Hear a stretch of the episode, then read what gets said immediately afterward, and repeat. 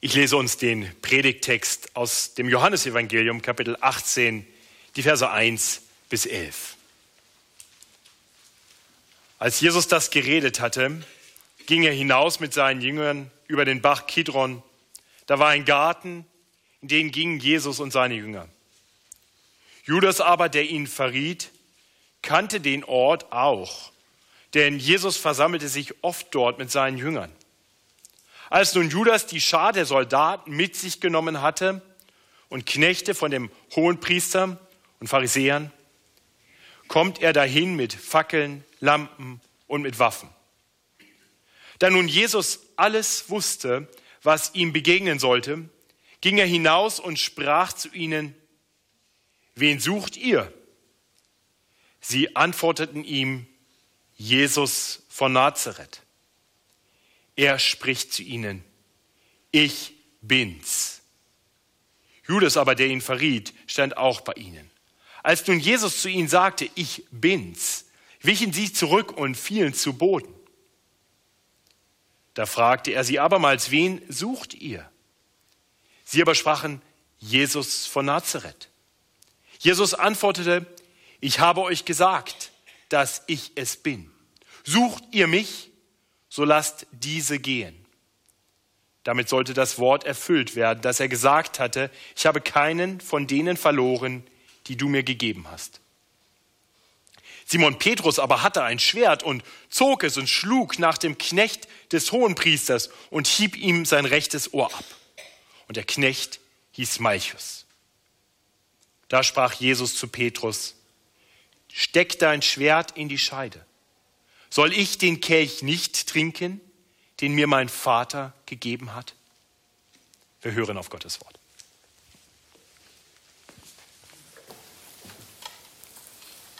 Guten Abend.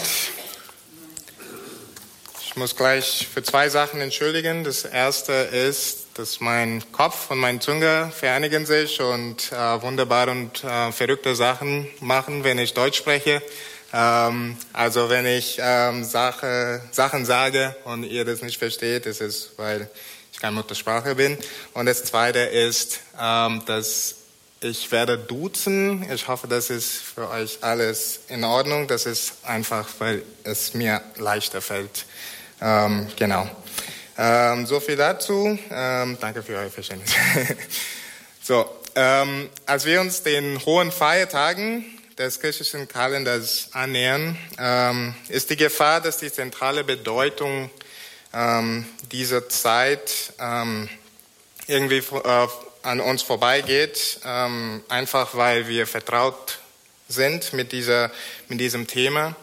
Mein Gebet aber ist, dass der Herr diese Ereignisse, dieser Karwoche, immer neu in unseren Herzen brennen lässt, ähm, so dass wir uns immer wieder darüber erstaunen, wie herrlich Gott ist und auch wie großartig seine Liebe zu uns ist. Und möge das uns zu dankbaren und freudigen Nachfolge begeistern. Heute schauen wir uns die Gefangennahme von Jesus. Ähm, das ist auch an einem Donnerstag passiert, direkt nach dem Abendmahl.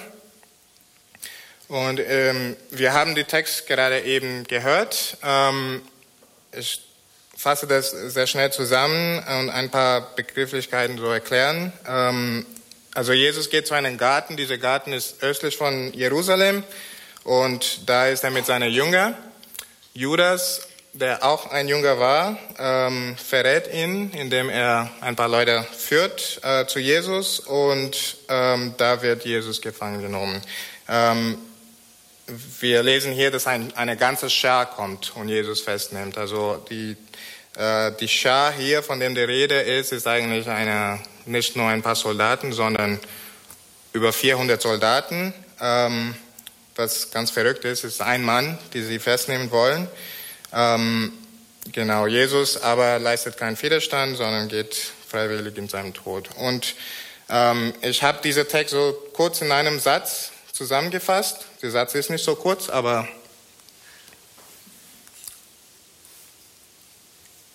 ist es an?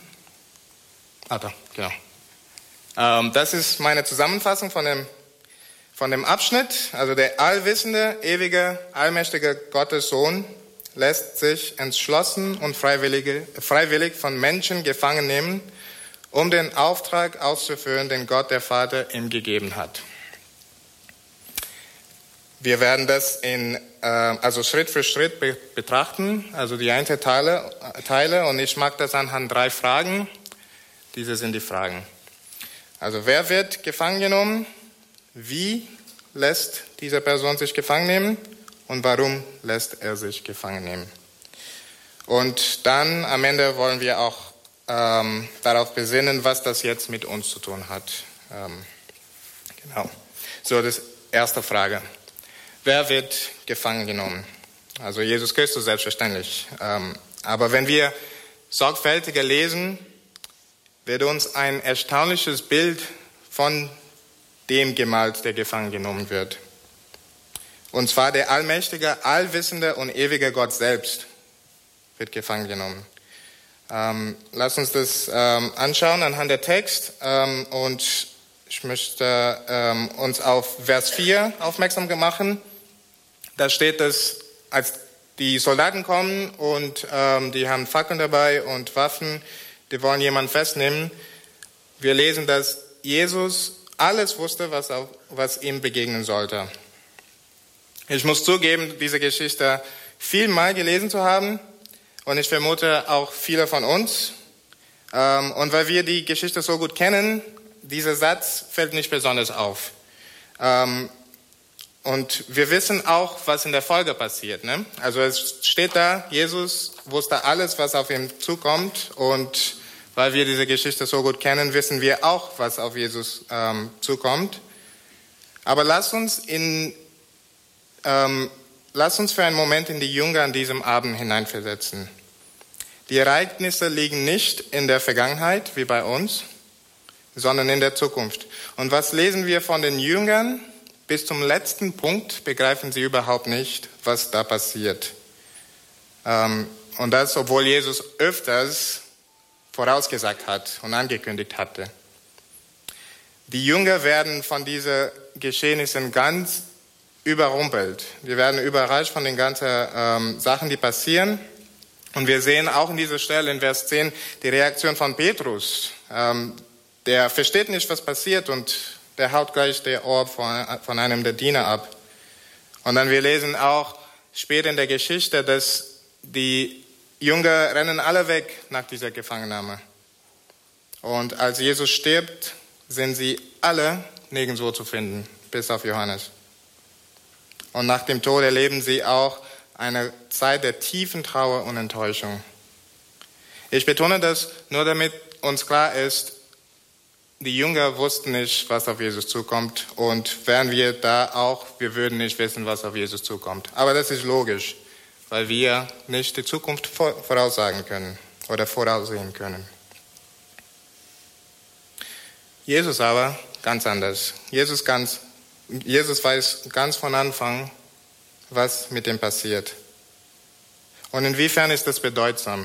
Ähm, es gibt in, Jeremie, in Jesaja 46 spricht Gott und sagt folgendes: Gedenkt des Vorigen, wie es von Altes her war.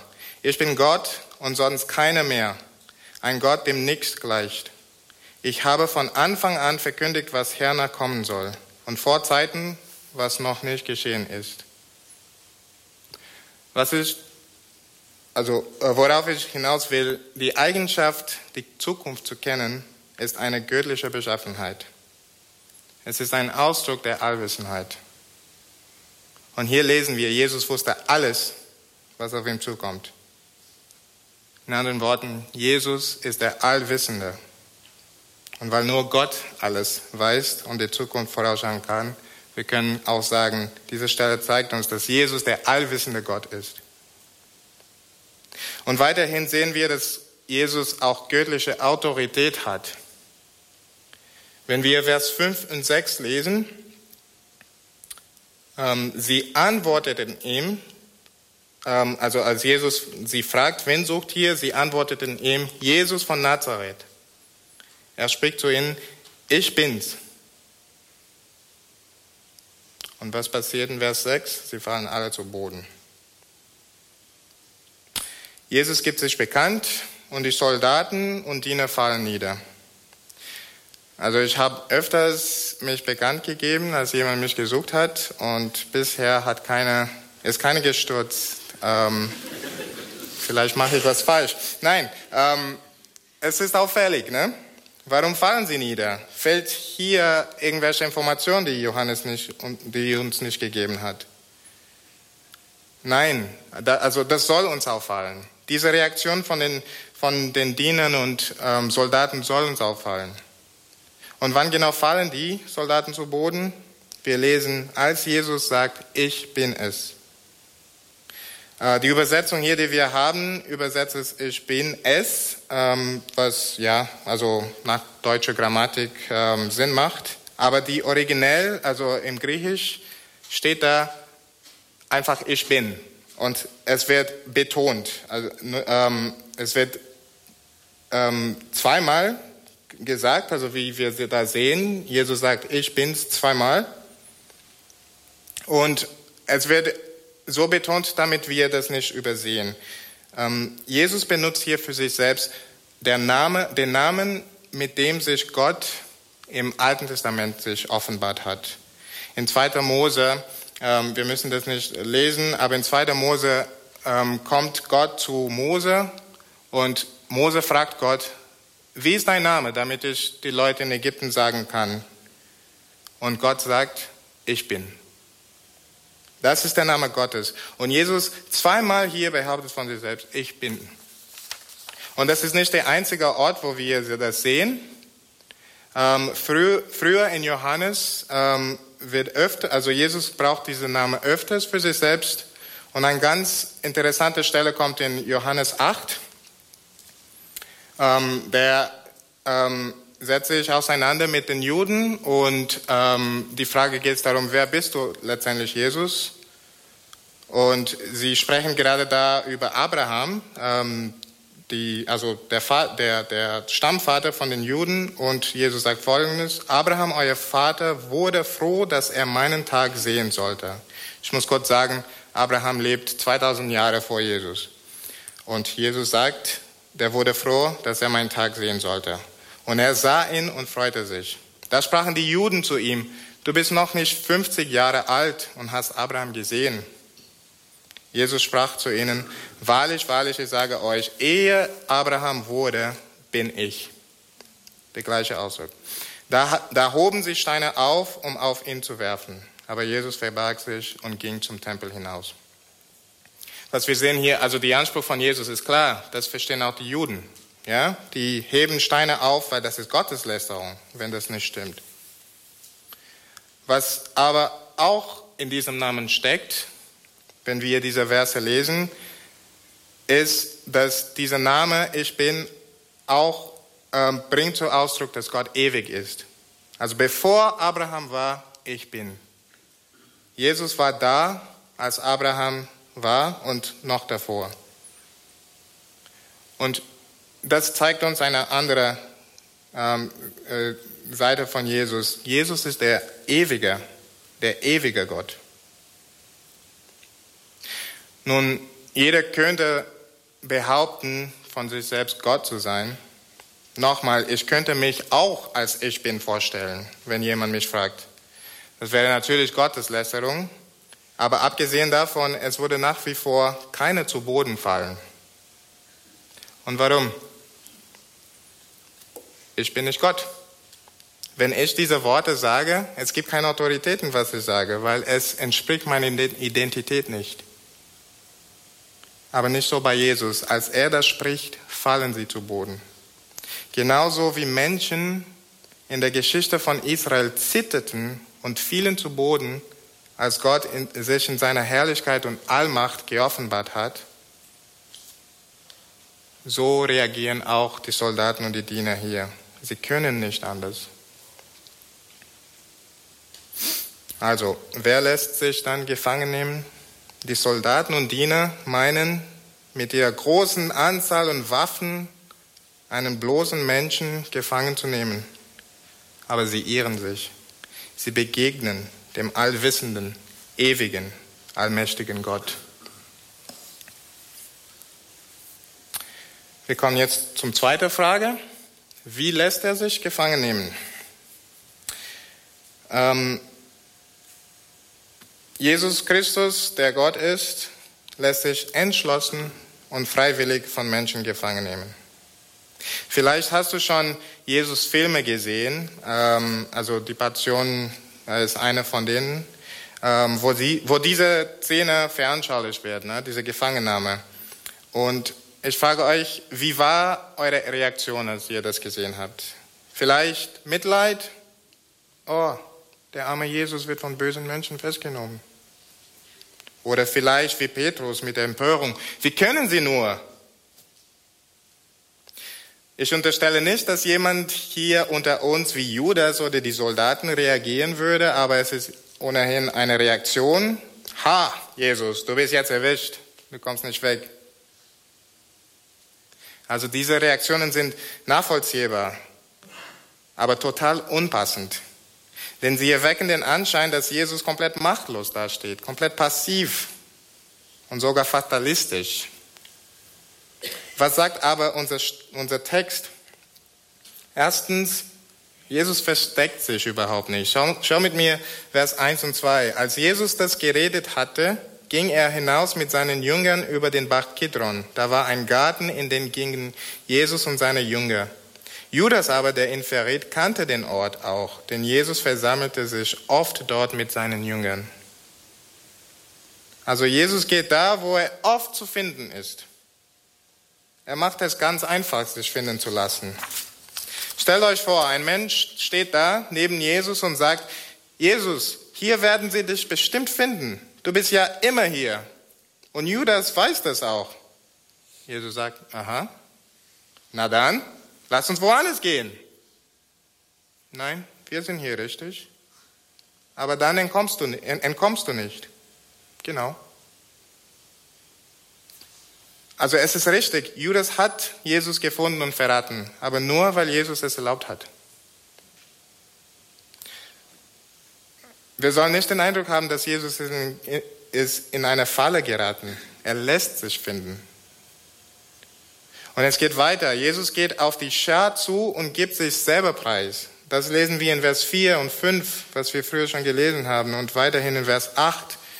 In Vers 4 sagt ganz ausdrücklich, er ging hinaus und sprach zu ihnen.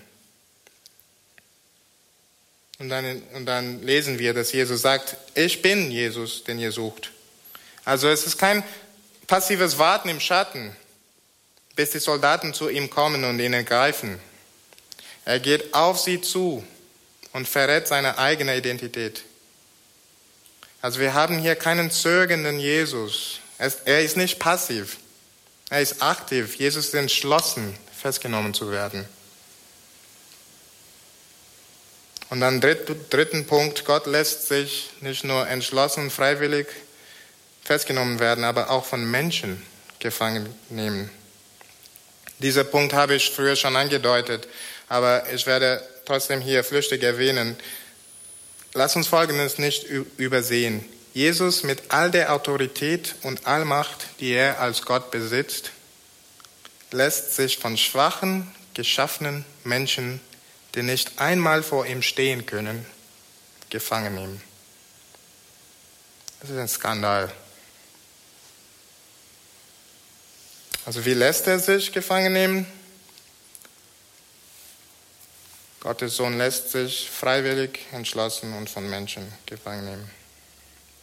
Was, denkt Petrus in Vers 10, wie kann er das erlauben? Er ist der Heilige Gottes.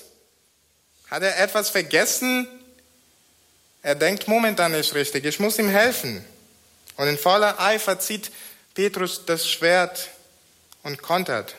Aber Jesus greift ein und lässt Petrus und uns wissen, warum er so freiwillig äh, nehmen lässt, gefangen nehmen lässt. Und das ist die Frage, warum lässt er sich dann gefangen nehmen? Jesus Christus führt den Auftrag, Auftrag aus, den Gott der Vater ihm gegeben hat. Der Grund, warum Jesus so entschlossen und freiwillig festgenommen äh, lässt, ist, dass er diese Mission vom Vater bekommen hat. Ähm, und das lesen wir davon in Vers 11. Soll ich den Kelch nicht trinken, den mir mein Vater gegeben hat? Jesus sagt, ich muss den Kelch trinken, den mir mein Vater gegeben hat. Was ist dieser Kelch? Ähm,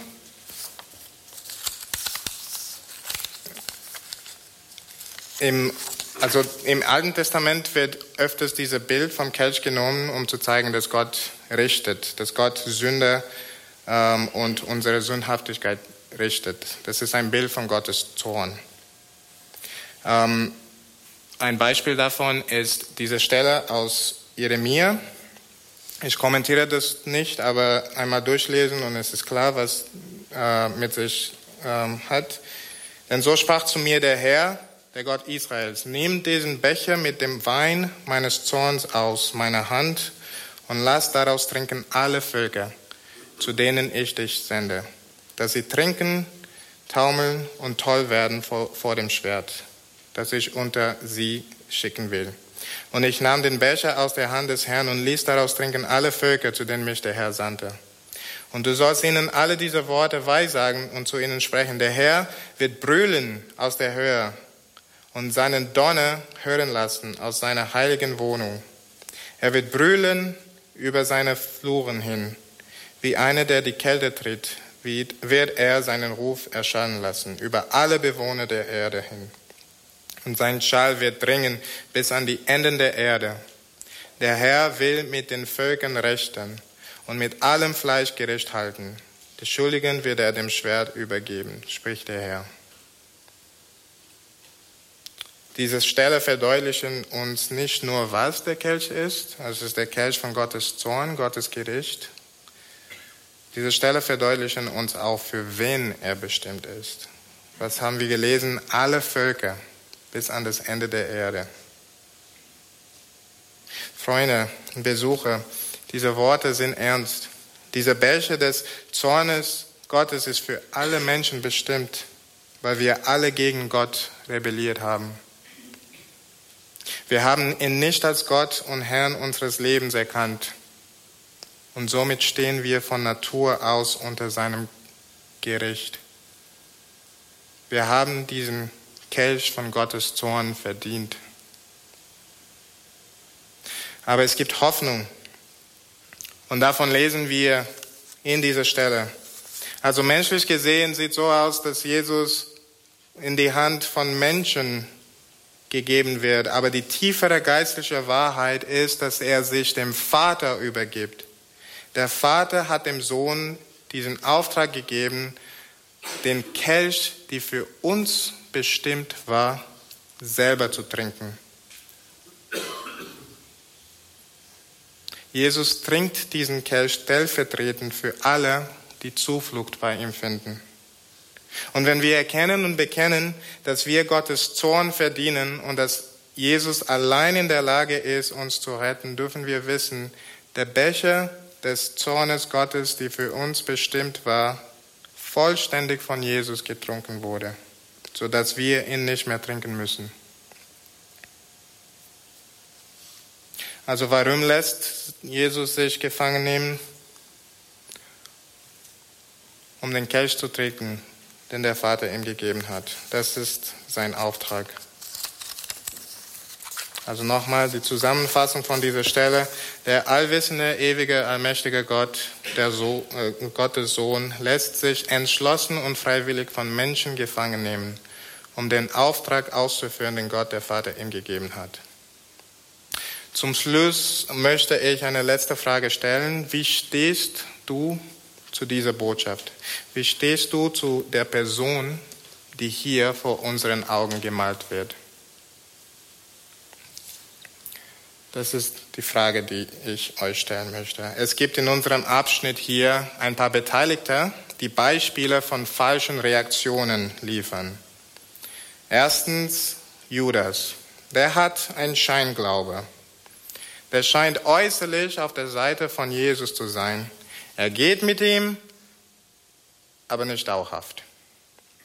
Jesus ist nicht alles für ihn, weil wenn etwas anderes kommt, der seine Lüste und Begierde nachkommen, wie die 30 Silberstücke, die er bekommt, ähm, als er Jesus verrät, der ist weg. Er dreht Jesus den Rücken zu.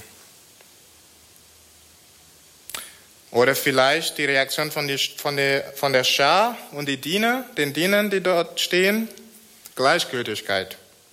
Sie machen einfach ihren Job weiter. Ja, Jesus mag jemand besonders sein. Na und? Sie gehen einfach mit ihrem Alltag weiter. Dann haben wir Petrus. Eifer, aber keine Erkenntnis. Er ist sehr eifrig in seiner Religion, kann man sagen. Er versucht alles richtig zu tun. Er versucht seinem Herrn zu gefallen mit seinen eigenen Händen.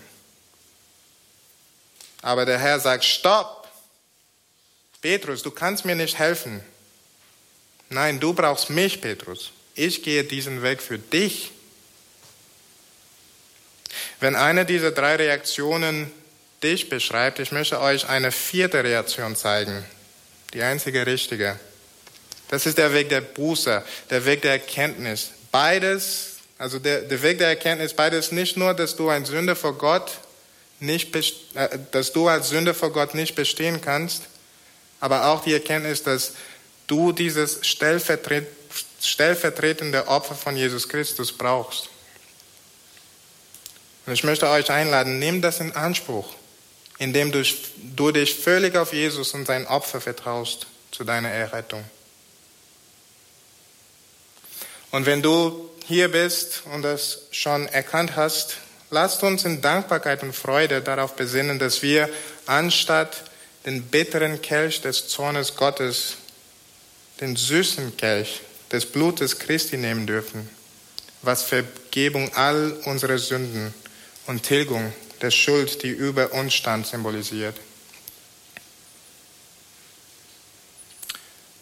Genau, also egal wer du bist, wenn du über diese Dinge weiter besprechen möchtest, ich stehe am Ende an der Tür da, Matthias ist hier und andere Ältesten, rede mit einer von uns. Ähm, aber geh nicht von hier weg, bis euch ähm, diese Tatsache klar ist. Dieser Kelch, die Jesus auf sich genommen hat, war, damit du den Kelch von Gott nicht nehmen musst. Wir werden später den Abendmahl hier feiern und äh, wir glauben nicht, dass das Brot und das Wein plötzlich oder die Saft plötzlich ähm, Blut und Brot wird. Was wichtig aber ist der Sinn, ähm, was dahinter steht. Und das ist diese Erkenntnis. Du darfst den Kelch trinken, wenn du erkennst, dass Jesus Christus deinen Kelch getrunken hat. Alle Ehre und Dank sei unserem Erlöser Jesus Christus. Amen.